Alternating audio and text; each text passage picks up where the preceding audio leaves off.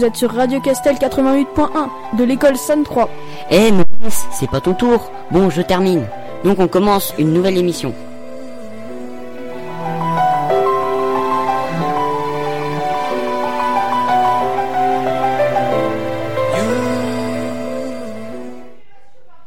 Bonjour à tous et à toutes. Vous êtes bien sur Radio Castel 88.1. Dans la première partie de cette émission, il y aura Ambre, Maïline et moi, Camille. Je vous souhaite une bonne écoute. Je vous laisse avec Ambre. Bonsoir à toutes et à tous.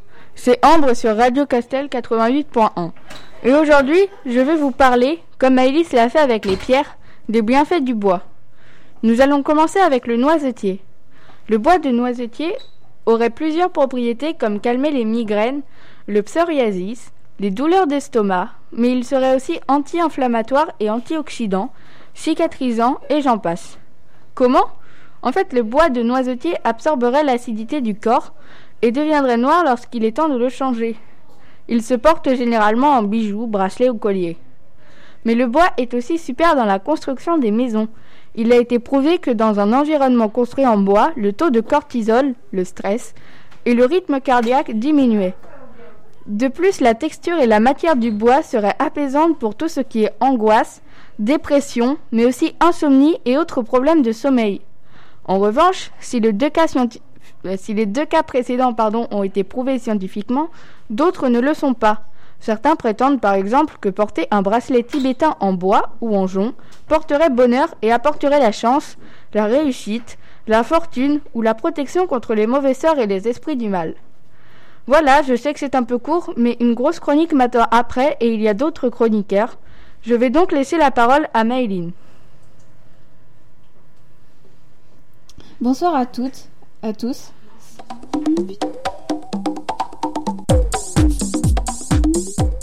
Alors les amis, vous aimez les animaux?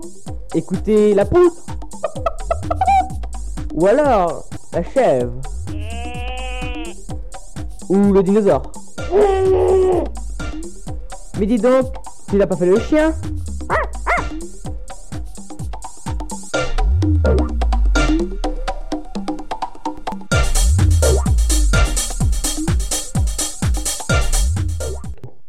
la rubrique Animaux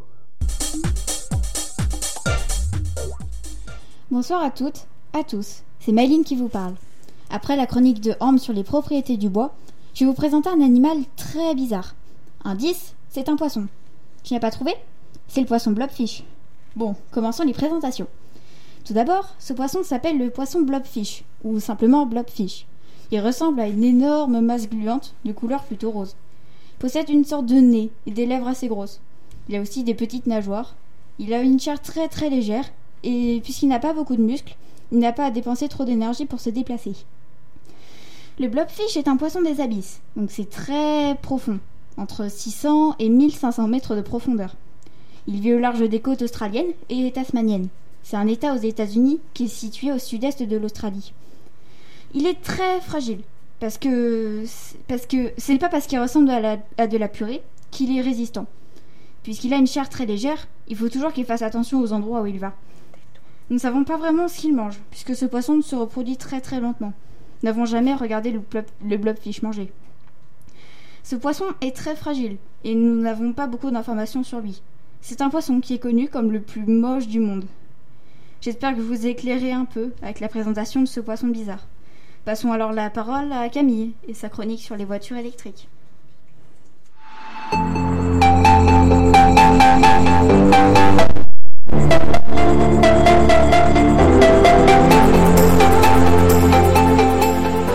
Lamborghini, Ferrari, Bugatti, Taxi, Maserati, Max Lorraine, MW Motor, Austin Martin, Audi, BMW, vroom vroom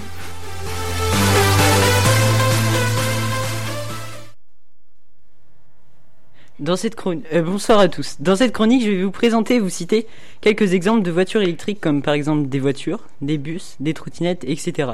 Par la suite, je vais vous parler des premières voitures électriques. Pour commencer, un véhicule électrique fonctionne grâce à une ou plusieurs batteries. Les voitures électriques. Comptez quand même de 17 000 à 30 000 euros pour une bonne voiture électrique. Les scooters électriques. Le prix d'un scooter neuf est entre 1500 et 3000 euros. Le prix varie bien évidemment en fonction de la marque du scooter. Les vélos électriques. Le prix d'un vélo électrique est situé, entre 1500 et 2000 euros. À présent, nous allons faire un peu d'histoire. Les premières voitures électriques furent inventées au cours du 19e siècle. La première fut inventée par Gustave Trouvé. Il ne l'a pas vraiment inventée, mais il a amélioré l'efficacité d'un petit moteur électrique qui lui a été inventé par Siem- Siemens, un groupe international d'origine allemande. En 1881, ce prototype est essayé avec succès. Malheureusement, il ne sera pas breveté. C'est- C'est-à-dire que l'invention n'a pas été retenue officiellement. À présent, je vais vous citer quelques exemples des premières voitures électriques. Il y a Tilbury, inventé par Charles Gentot, la jamais contente, qui franchit les 100 km/h en 1899. Rendez-vous compte, cela est énorme pour l'époque. C'est fini, je vous retrouve tout à l'heure pour vous parler de Marseille. Je vous laisse avec la musique In the Name of Love.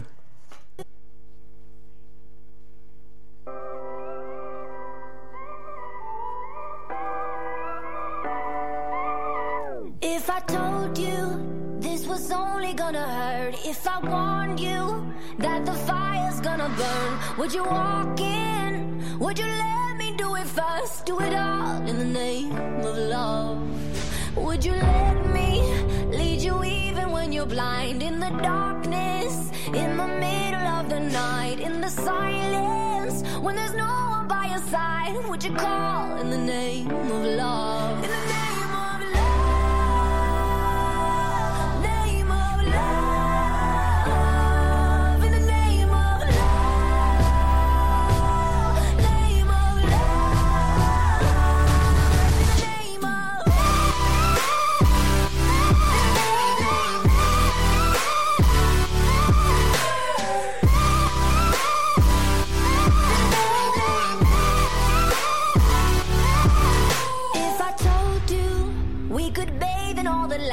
Would you rise up?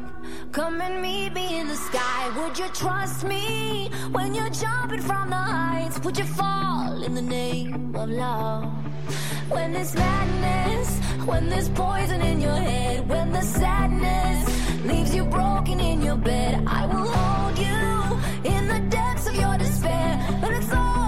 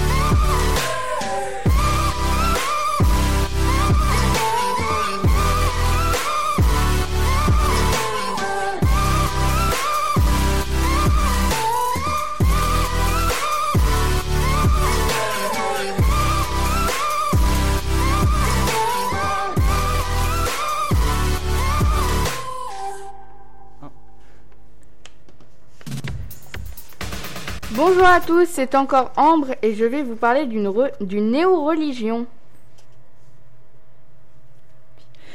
Ici Camille, je vais lui poser des questions pour en savoir plus. Allons-y. Ambre, est-ce que pour commencer, tu peux nous expliquer ce que sont les néo-religions? Oui, d'accord. Les néo-religions sont en quelque sorte les nouvelles religions anciennes. Je m'explique. C'est le fait de croire en des divinités ou en des religions disparues, les religions païennes. Par exemple, la croyance en les dieux gréco-romains ou scandinaves, ou, comme pour les druides, celtes. On appelle ça le néopaganisme. Les druides? Mais ça existe encore aujourd'hui? Eh oui, la liberté de culte a été mise en place il y a 226 ans en France. Ça veut dire que les gens pouvaient à nouveau croire en ce qu'ils voulaient.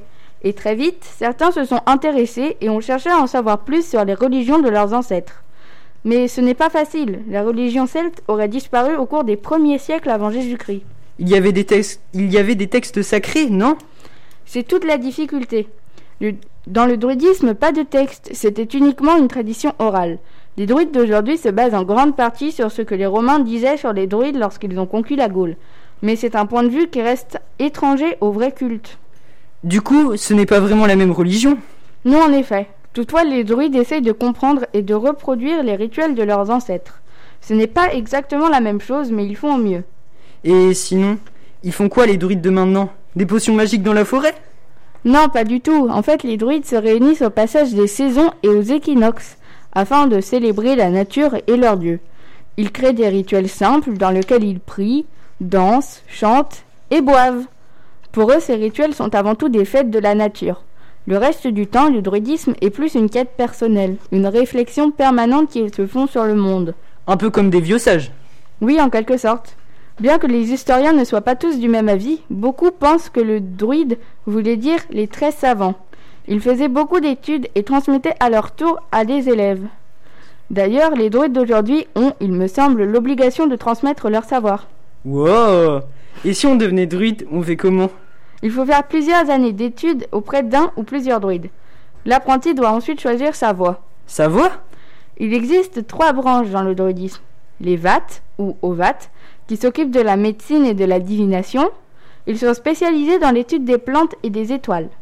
Les bardes, eux, sont spécialistes des récits, de l'éducation et de la transmission des traditions. Quant au druide lui-même, qui connaît tout, mais il est moins spécialisé. Ah ouais, et du coup le druide c'est un peu le boss? Eh ben, ça dépend des groupes. Selon certains, l'apprenti choisit une voie et la développe. Il deviendra donc druide, vate ou barde. Mais dans d'autres, il faut d'abord étudier l'art des vates, puis du barde, et là on peut devenir druide. Et là, oui, le boss, c'est le druide. D'ailleurs, c'est lui qui présente généralement les mariages, aidé d'autres druides ou d'apprentis. Les mariages? Et oui, les mariages celtiques existent. Qu'on soit druide ou pas, chacun peut organiser un mariage druidique. Ils sont généralement organisés à l'extérieur, sur une plage ou près d'une forêt, dans une plaine, n'importe où de naturel en fait. Plusieurs rituels y sont pratiqués, comme le hand fasting. En gros, les mariés se prennent les deux mains et le druide noue autour des rubans colorés représentant l'amour, la paix, l'équilibre, l'espoir, etc. D'ailleurs, particularité d'un mariage druidique, il n'est pas éternel. Les époux choisissent de se marier et de vivre heureux ensemble pendant soit un an, soit dix, soit toute la vie, ou alors carrément pour l'éternité. Il faut être bien sûr de son choix avant de prendre cette dernière option. Autre particularité, c'est une des seules religions à accepter et à soutenir le mariage homosexuel. Bon bah merci pour tes explications. De rien, et je vous laisse maintenant avec la chronique de Maïline sur le QI.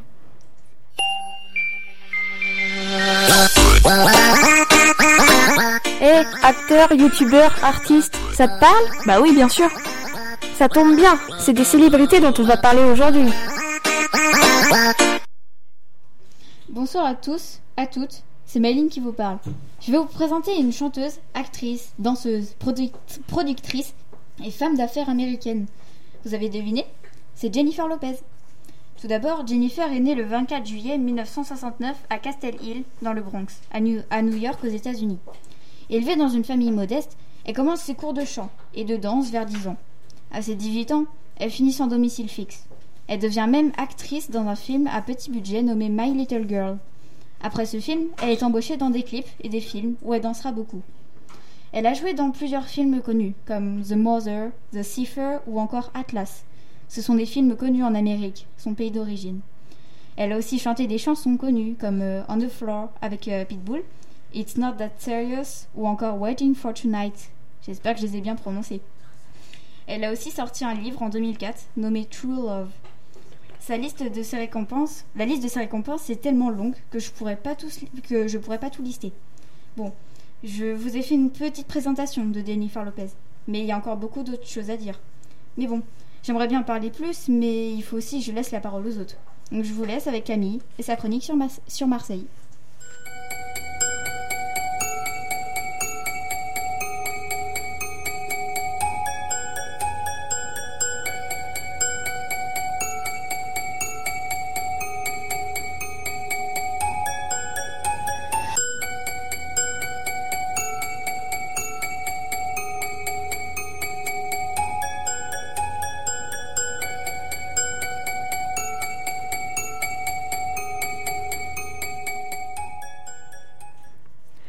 À présent, je vais vous présenter une grande ville du sud de la France. Je parle bien évidemment de Marseille.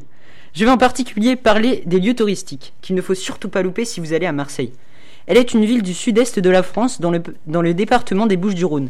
Elle compte aujourd'hui environ 1 600 000 habitants. Le Vieux-Port. Le Vieux-Port est une place emblématique de Marseille. C'est là que tous les Marseillais se rassemblent. Est le symbole de la ville. Chaque jour, il y a un marché sur la place où les commerçants vendent leurs poissons frais. Autrefois, il était le centre économique pour la Méditerranée et les colonies françaises jusqu'au XIXe siècle. Aujourd'hui, il est devenu un port de plaisance. Sa superficie est de 24 hectares. La basilique Notre-Dame de la Gare. C'est une basilique qui est située à l'ouest de Marseille. Elle se situe sur une grande colline où elle domine toute la ville. Elle a été construite pour la première fois en 1214. À ce moment-là, elle était une petite chapelle. En 1853, elle fut reconstruite pour laisser place à une immense et majestueuse bas- basilique. Depuis, le Moyen Âge, elle est considérée comme la gardienne et protectrice des marins. Le stade Vélodrome. Le Vélodrome est un stade emblématique des Marseillais. Il peut accueillir jusqu'à 35 000 personnes. Il se situe dans le 8e arrondissement de Marseille. C'est le stade de l'OM, ou plus précisément l'Olympique de Marseille. Les calanques de Marseille. Les calanques de Marseille sont de grandes falaises au sud de la ville. Une calanque, déjà, c'est quoi? C'est une formation géologique qui se représente à l'apparence de criques escarpées. C'est une formation de calcaire. On en trouve principalement autour de la, Méditerranée et du sud de la France. Revenons-en à nos calanques. Ce site naturel comporte tout de même environ 3 millions de visiteurs par an. Chacune de ces calanques possède un nom. Je vais vous en citer quelques-unes de celles-ci, surtout les plus connues. Il y a par exemple la calanque, la calanque de Sugiton, la calanque de Envaux ou alors la calanque de Portvin. Évidemment, je ne vais pas tout vous citer car sinon la liste serait trop longue. J'espère que ma chronique vous a plu. Je vous retrouve tout à l'heure et je vous laisse avec la musique La Chenille.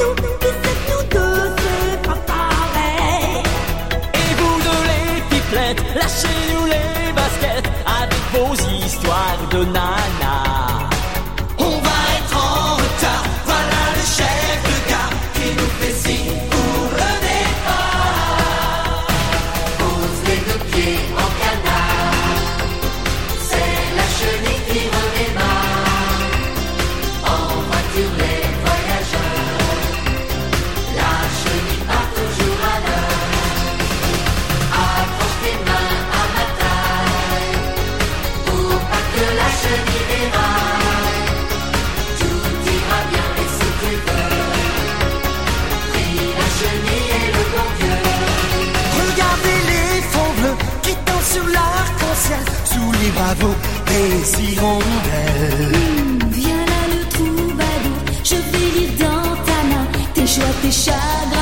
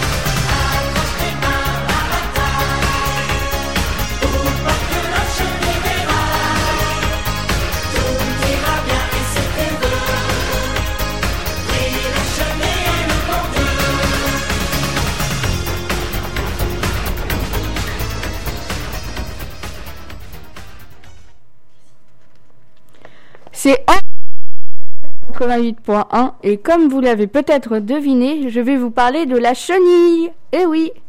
Alors, tout le monde a déjà vu une chenille, sans blague. Mais toutes ne sont pas identiques. C'est comme de dire que tout le monde a déjà vu un chien, mais ils ne font pas tous partie de la même espèce. Les gens regardent simplement moins les chenilles. Allez savoir pourquoi. Donc, je vais vous présenter plusieurs espèces connues de chenilles. Commençons avec les chenilles processionnaires. Les chenilles processionnaires sont des larves de papillons de nuit. Ce sont les petites chenilles qui se suivent et qu'on peut parfois croiser dans les forêts, notamment près des pins ou des chênes. Tout simplement parce que c'est là qu'il y a leur nid.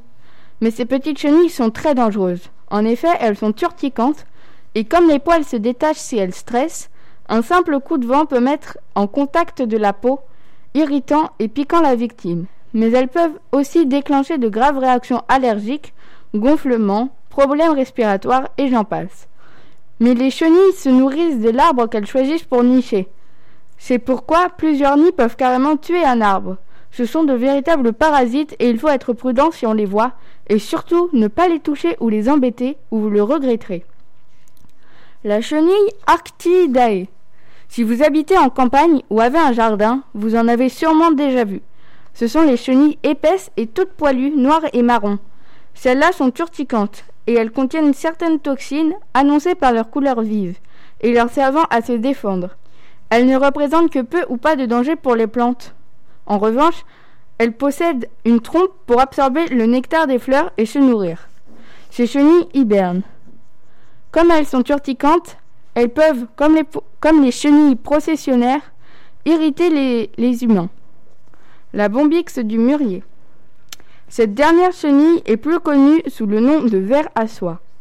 En fait, lorsqu'elle veut faire son cocon, elle produit un fil incroyablement long de 700 à plus d'un kilomètre de long. Impressionnant d'autant plus qu'à sa plus grande taille, cette chenille mesure entre 80 mm et 1 cm. Encore cultivée aujourd'hui pour produire de la soie, cette petite chenille se nourrit principalement de feuilles de mûrier et, si ça vous intéresse, vous pouvez en adopter. Bon voilà, j'espère que ça vous a plu et je vous laisse avec Maïline et sa chronique sur le QI.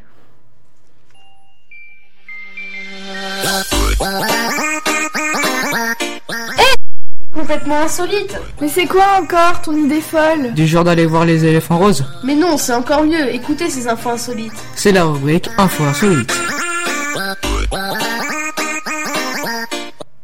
Bonsoir à tous, à toutes, c'est Méline qui vous parle, et je suis accompagnée de Ambre. À présent, je vais vous présenter quelque chose que tout le monde possède, tous sans exception, le QI.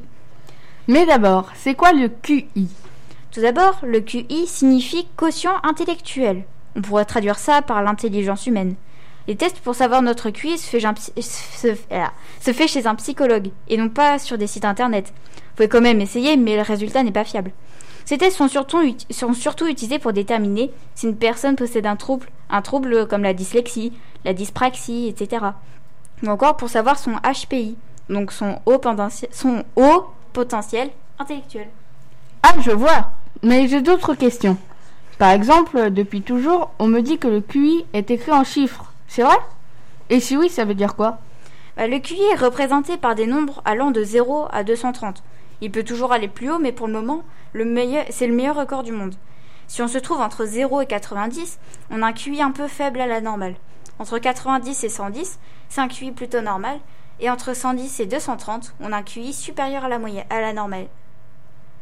Et les gens avec un QI supérieur à la normale, c'est à partir de quel nombre? Normalement, c'est un QI supérieur à 130 et ça représente 2,2% de la société. C'est très très peu. Je vais vous faire un exemple. On est 7,8 milliards de personnes sur Terre. Si 2,2% étaient représentés, il n'y aurait que 171 600 000 personnes au-dessus de 130 de QI. Quand on réfléchit bien, c'est vraiment pas beaucoup. Merci de m'avoir expliqué tout ça. Mais de rien. Le QI, c'est très difficile à expliquer. Alors, euh, si vous n'avez pas euh, tout compris, ou alors des questions, vous pouvez toujours aller faire des recherches. Dans ce cas, je finis ma chronique et je laisse la parole à Camille, et il présentera le Québec. Voyage, voyage. Maroc. Algérie. Voyage, voyage. Espagne. États-Unis. Voyage, voyage. Canada. Brésil. Voyage, voyage. Vietnam. Japon. Voyage, voyage. Russie. Inde. Voyage, voyage. Sénégal. Chine. Voyage, voyage. À présent, pour ma dernière chronique, je vais vous présenter l'histoire d'un pays d'Amérique du Nord qui se nomme le Québec. Il est une province du Canada. Il se trouve à l'est de l'Amérique du Nord. Sa capitale se nomme le Québec. Sa plus grande ville de ce pays s'appelle Montréal. La langue officielle de ce pays est le français. En 2021, le pays comptait environ 8 600 000 habitants. C'est la plus grande province du Canada. Jacques Cartier, un explorateur français, découvrit en 1534 le Québec. Il devenu un peu plus tard une colonie française. En tout, Jacques Cartier a entrepris trois voyages. Euh, dès le XVIe siècle, les pêcheurs français commencent à s'aventurer près des côtes d'Amérique du Nord. En 1508, Thomas Aubert, un explorateur français, remonte l'embouchure du Saint-Laurent et capture quelques Indiens qu'il ramènera en France par la suite. En 1524, une expédition officielle française est effectuée car oui, ce que je ne vous ai pas parlé juste avant n'était pas off- officiel. Revenons-en à notre ex- expédition. Un explorateur italien qui se nomme Verrazzano est envoyé par le roi de France François Ier pour chercher une nouvelle route de commerce pour arriver en Chine. Il longera la côte américaine de Floride jusqu'à Terre-Neuve, une île située au large des côtes de l'Atlantique. Il sera le premier à utiliser le terme de Nouvelle-France pour désigner le Québec. Malheureusement, son, expédition est un échec. Par la suite, Jacques Cartier, euh, non, euh, entreprit une expédition toujours envoyée par le roi de France. Il installera une colline par la suite, une colonie par la suite. Celle-ci sera aidée par les Indiens qui se trouvaient déjà sur place pour s'installer. Je vous remercie de m'avoir écouté. Je vous laisse avec la musique qui s'intitule Pongo, le pingouin judoka.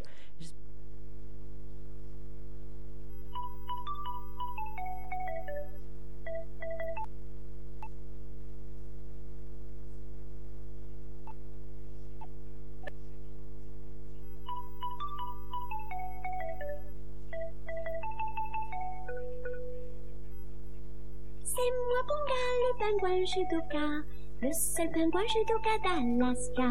C'est avec un japonais de Tokyo que moi Ponga j'ai appris le judo. Ma ceinture noire et mon kimono, quand je suis née je les sur le dos. Mais j'ai dû apprendre au japonais les prises de judo et leurs secrets. C'est moi Ponga, le pingouin judoka, le seul pingouin judoka d'Alaska. Ponga j'ai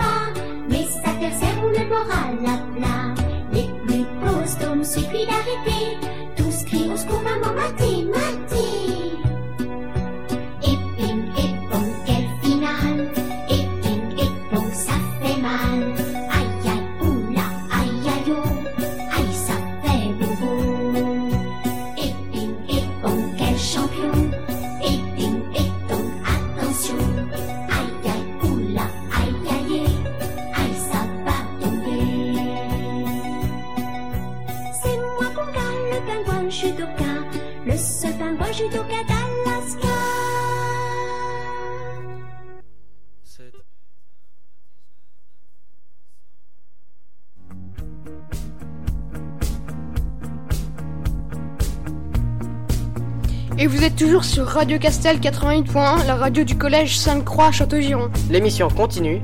Pour de nouvelles chroniques et de nouvelles musiques.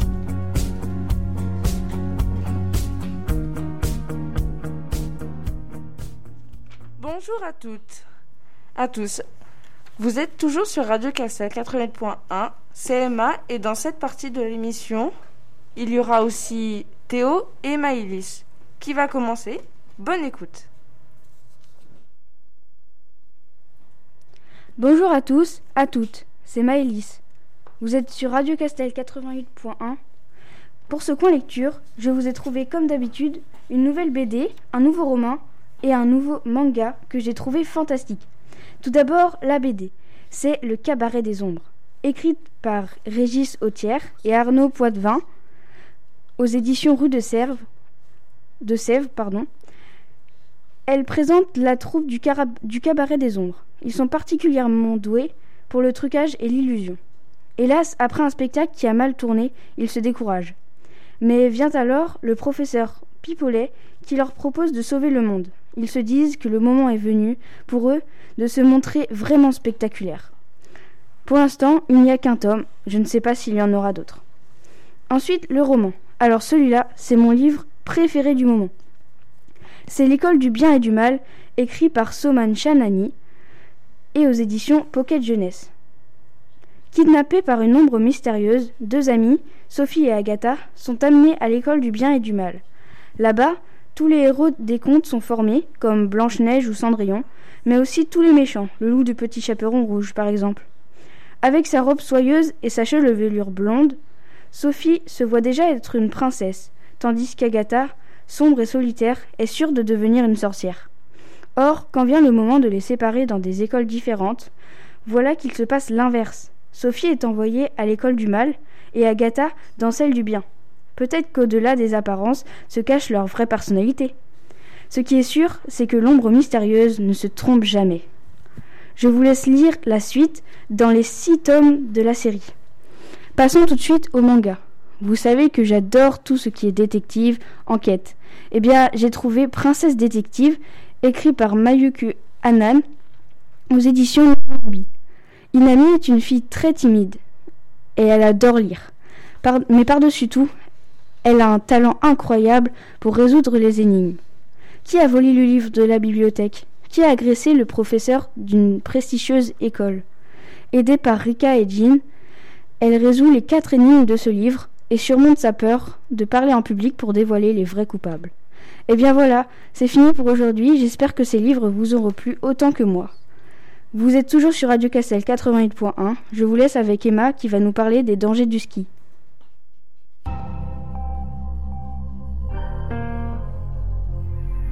Muscles, os, organes, sentiments, douleur, maladie, naissance, mort. C'est l'histoire du corps humain. Bonjour, vous êtes sur Radio Cassel 80.1, la radio du Collège Sainte-Croix Château-Giron. Vous avez certainement entendu parler de la mort du comédien Gaspard Ulluel à 37 ans, le 18 janvier, dans un accident de ski. J'ai donc décidé de lui rendre hommage aujourd'hui en faisant une chronique sur les dangers du ski. D'accord, mais pour commencer, qu'est-ce que le ski? Le ski est un sport d'hiver. Le principe est de glisser sur des planches étroites sur la neige. Il y a plusieurs sortes de ski. Il y a du ski alpin. Du ski alpin est un sport de glisse qui permet de descendre une pente enneigée à l'aide de skis. Deuxième sorte de ski, le ski de fond. Le ski de fond est un sport d'hiver populaire notamment en Europe, au Canada, en Russie et plus largement dans l'ensemble de l'Europe, de l'Est ou à l'Alaska, qui se pratique sur des domaines enneigés. J'adore le ski. Il n'y a pas d'autres activités? Alors, si tu veux bien, je vais rester sur le sujet. Mais effectivement, il existe d'autres activités comme le mini-ski, la luge, le snowboard, randonnée à ski ou à raquette, deltaplane. D'accord, mais il y a quoi comme risque? Est-ce que tu peux nous citer des exemples?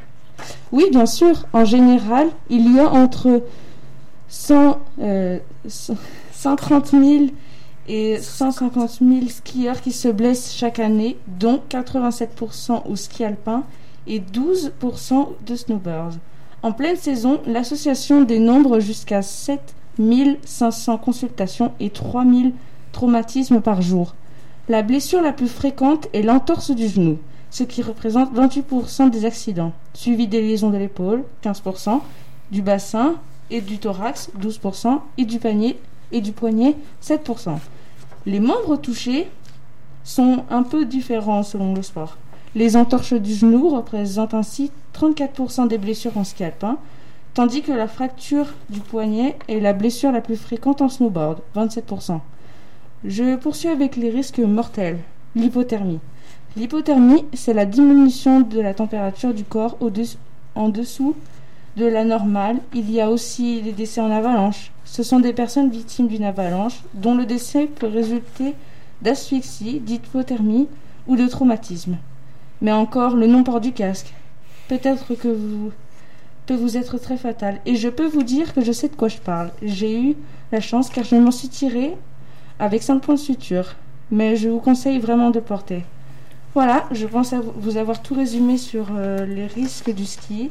J'espère que la prochaine fois que vous allez au ski, prévoyez bien votre, tout, votre matériel. Vous êtes toujours sur Radio Castel 88.1. Maintenant, je vous laisse avec Théo. L'araignée, pas si méchante que ça. L'abeille est une espèce menacée. C'est la rubrique nature.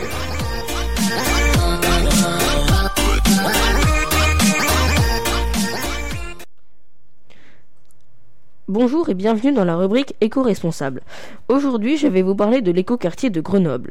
Vous êtes avec Théo sur Radio Castel 88.1. Commençons avec une petite description.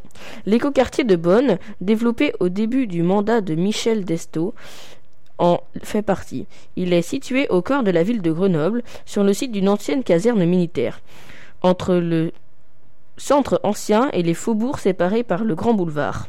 Récompensé à plusieurs reprises, notamment avec le Grand Prix écologie, d'énergie et du développement durable. L'écoquartier de Bonn est devenu une référence de nombreux professionnels français et étrangers qui viennent le visiter. Conçu dès l'origine avec l'ambition de faire un quartier mix qui associe du logement social et en accession des commerces, des bureaux et des équipements publics et de loisirs. Il présente des niveaux de consommation énergétique particulièrement bas, en avance de plusieurs années sur la réglementation. Vous devez sûrement vous dire qu'est-ce que c'est que c'est très bien, mais c'est quoi un écoquartier? Je vais vous expliquer. Un écoquartier, c'est un quartier urbain et caractéristique écologique moderne. Ce néolithique désigne un type de planification urbaine qui vise à associer la maîtrise des ressources nécessaires à la population et aux activités de production économique à la maîtrise des déchets qu'ils produisent. Il comprend une fourniture locale de l'énergie ainsi qu'un retraitement des déchets sur leur aire de production, compte rendu des techniques et des circuits courts de recyclage et de distribution connus respectant les réglementations en vigueur. C'est une unité d'aménagement qui produit accessoire- accessoirement une unité culturelle. Cette caractéristique de maîtrise dépend généralement d'une implication des habitants. Il existe aussi un label écoquartier. Le label écoquartier est le résultat d'un processus comprenant la signature de la charte des écoquartiers par des élus et leurs partenaires. Cette charte contient 20 engagements répartis en quatre parties majeures. Démarche et processus. Charte de vie et usagers. Développement territorial et environnement et climat.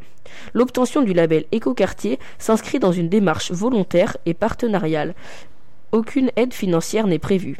La labellisation comporte quatre étapes correspondant aux différents stades du projet. La séparation du label en quatre étapes permet au ministre Terre de mesurer la tenue des engagements des collectivités dans le temps. Étape 1. Obtenue de la signature de la charte écoquartier. Étape 2. Engagement du chantier. Le label écoquartier, étape 2, est délivré par la Commission nationale écoquartier après expertise. Étape 3. Livraison de l'écoquartier, label obtenu après ici une autre expertise. Étape 4. Confirmation de, de l'écoquartier. Créé en 2017, permet de mesurer la tenue des engagements dans le temps après 3 ans de vie dans le quartier. Voilà, vous en savez plus sur l'écoquartier de Grenoble. J'espère que ça vous a plu. Restez avec nous. Juste après, le petit jardin. Et Maëlys va nous parler du, du chêne. qui sentait bon le métropolitain, qui sentait bon le bassin parisien. C'était un petit jardin avec une table et une chaise de jardin. avec deux arbres, un pommier et un sapin, au fond d'une cour à la chaussée d'Antin. Mais un jour, près du jardin, passa un homme qui au revers de son veston portait une fleur de béton. Dans le jardin, une voix chanta de grâce, de grâce, monsieur le promoteur,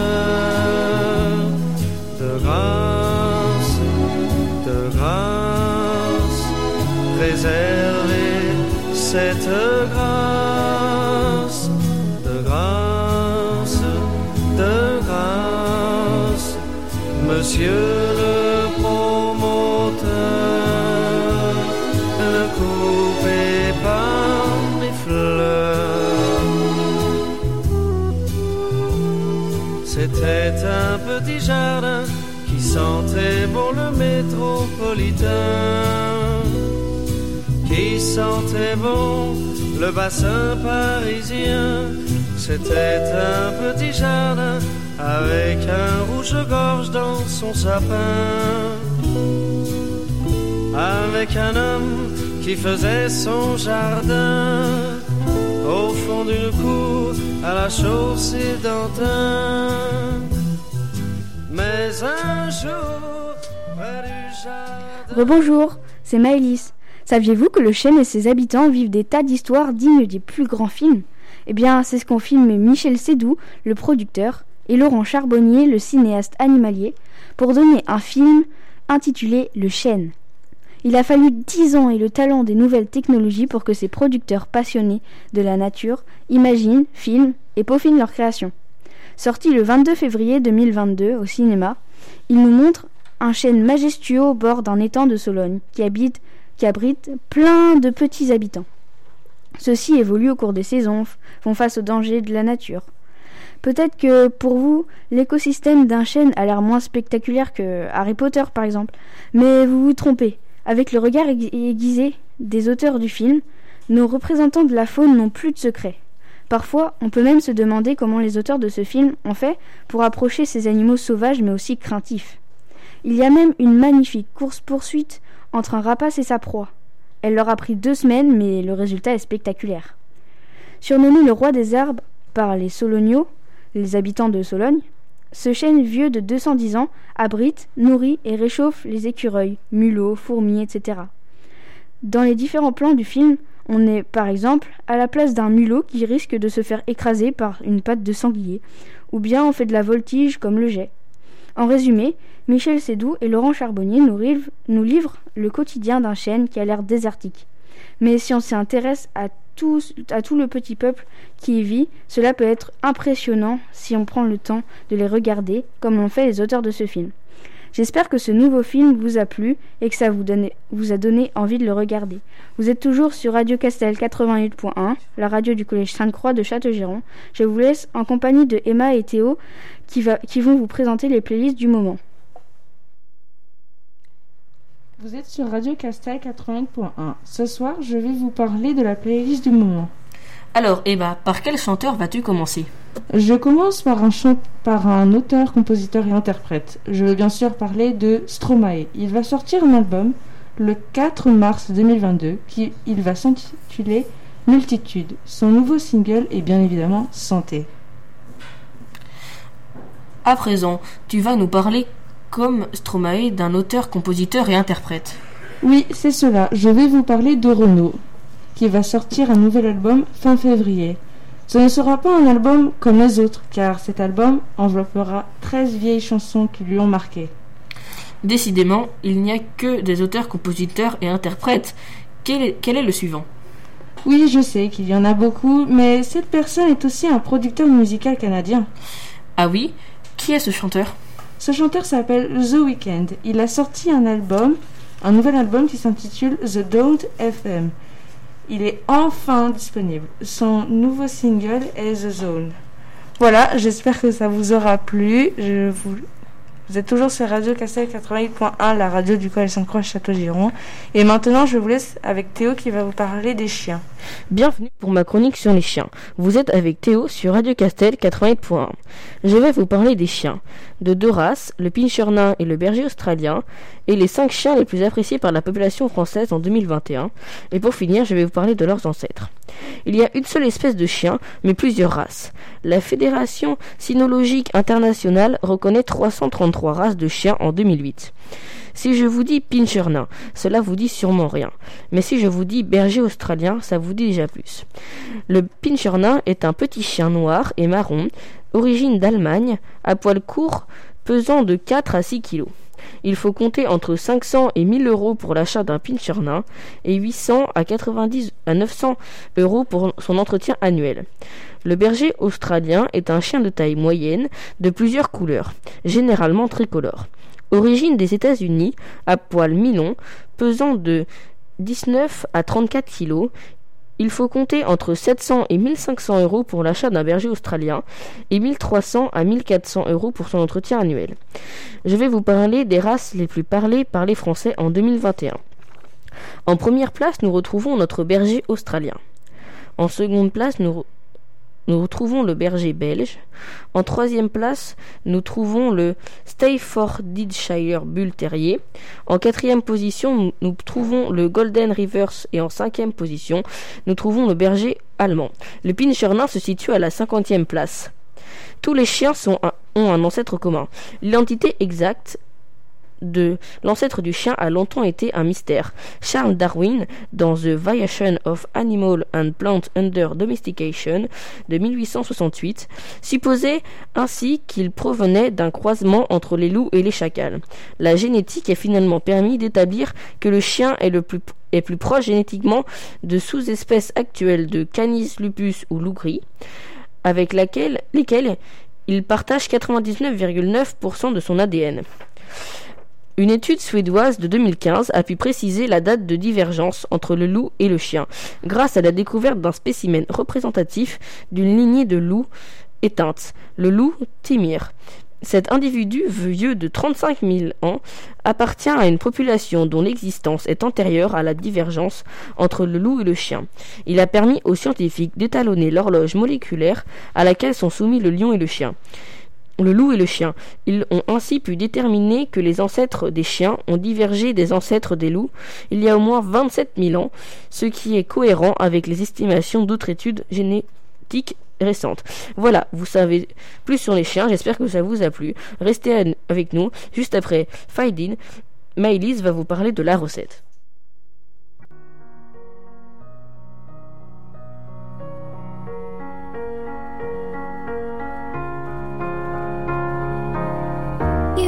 The shadow to my light. Did you feel us? Another star, you fade away. Afraid our aim is out of sight. Wanna see us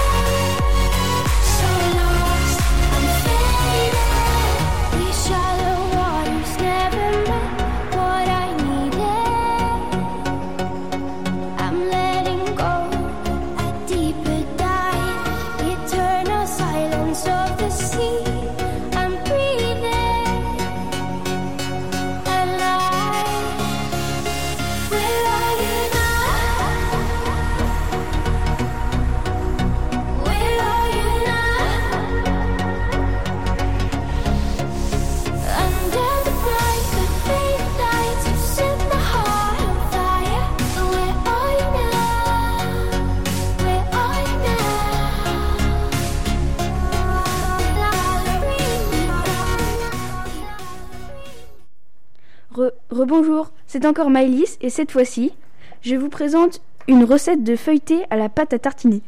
Elle est super simple et même la recette de la pâte feuilletée est facile. Vous allez voir. C'est parti pour les ingrédients. Alors, pour la pâte feuilletée, il vous faut 500 g de farine, 400 g de beurre, 20 centilitres d'eau et une pincée de sel. Du coup, il vous faut forcément de la pâte à tartiner. Il y aura aussi besoin d'un peu de lait et pour les plus gourmands, vous pouvez rajouter des pépites de chocolat. Préchauffez votre four à 200 degrés Celsius. Passons à la réalisation de la pâte feuilletée. Si vous avez un robot qui pétrit, vous pouvez l'utiliser, mais si vous n'en avez pas, ce n'est pas grave, vous pouvez malaxer avec les mains. Allez, allons-y. Mélangez la farine et le beurre, mettez le sel dans l'eau et versez ce mélange dans la farine et le beurre. Étalez la pâte sur un plan de travail fariné et en un grand rectangle, mais gardez une petite épaisseur.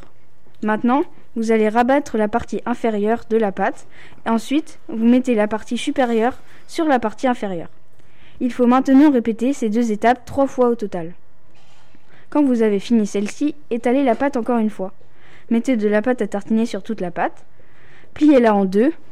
Coupez des lamelles dans le sens de la largeur. Prenez une lamelle et tournez-la sur elle-même afin qu'elle fasse des sortes de tournicotis. Après, faites-en une boule, mais en, essayant de garder l'élégance des tournicotis. Faites ceci avec toutes les lamelles. Enfin, recouvrez-les de lait pour que ce soit pas trop sec et ajoutez des pépites si vous le souhaitez. Un petit conseil pour ceux qui mettent des pépites. Enfoncez bien les pépites pour, pour ne pas qu'elles s'enlèvent pendant la cuisson. Justement, il faut les cuire 10 minutes à 200 degrés, comme je vous l'ai dit tout à l'heure.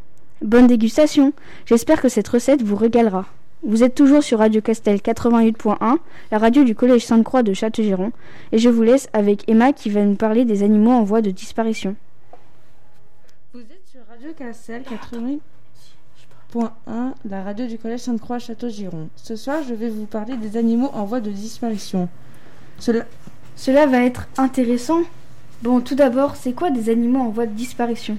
Une espèce qui se trouve en voie de disparition est un animal dont l'espèce est sur le point de disparaître, ou une espèce animale dont il reste très peu de spécimens. D'accord, mais pourquoi sont-ils en voie de disparition?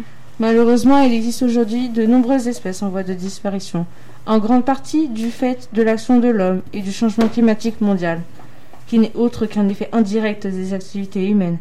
Certaines de ces espèces menacées sont déjà condamnées à disparaître dans quelques années, et bien que de nombreuses organisations s'efforcent de les préserver, elles continuent de souffrir jour après jour.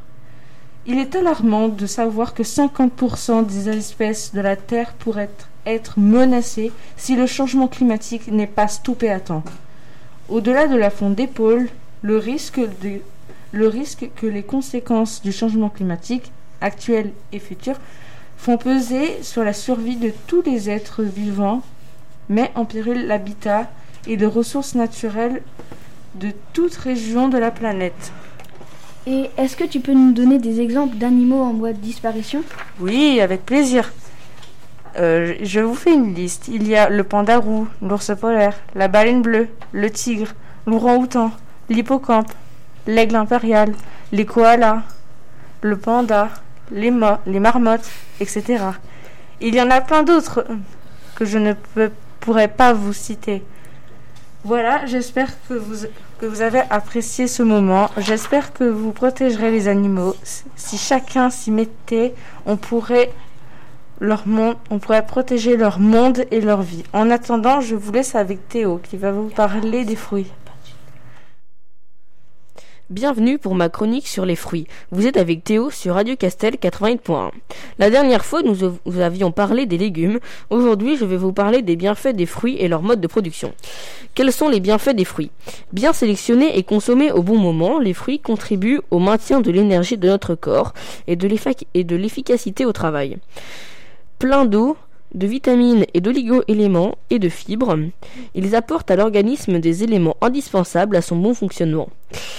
Ce ne sont pas les seuls an- antioxydants puisque les fruits regorgent de polyphénols, caroténoïdes et flavonoïdes qui luttent contre le stress oxydatif. Ils apportent également des minéraux comme le potassium, le magnésium, le manganèse, le calcium ou le fer. Manger des fruits, c'est s'assurer d'un bon rapport en fibres, indispensable pour un transit intestinal, le sentiment de satiété, puisqu'elle régule la vidange gastrique. Importante également pour l'équilibre du taux de cholestérol sanguin ou dans la prévention du cancer du côlon et de, maladies, et de maladies cardiovasculaires. Les fruits et légumes sont composés en moyenne à 90% d'eau. Ils contribuent donc à l'hydratation de l'organisme. Environ 800 ml d'eau par jour est apportée par les aliments. Les fruits et légumes en sont les principaux contributeurs. Quels sont les modes de production des fruits? Il existe plusieurs modes de production comme le conventionnel, le durable ou le bio. Les modes de production vont varier selon plusieurs choses.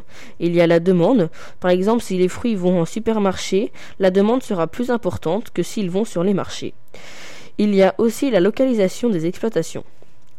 Mais le mieux, c'est encore de manger local et de saison. Voilà, vous en savez plus sur les euh, sur les fruits. J'espère que ça vous a plu. Je vous dis à la prochaine fois. Je vous laisse avec Baby Shark.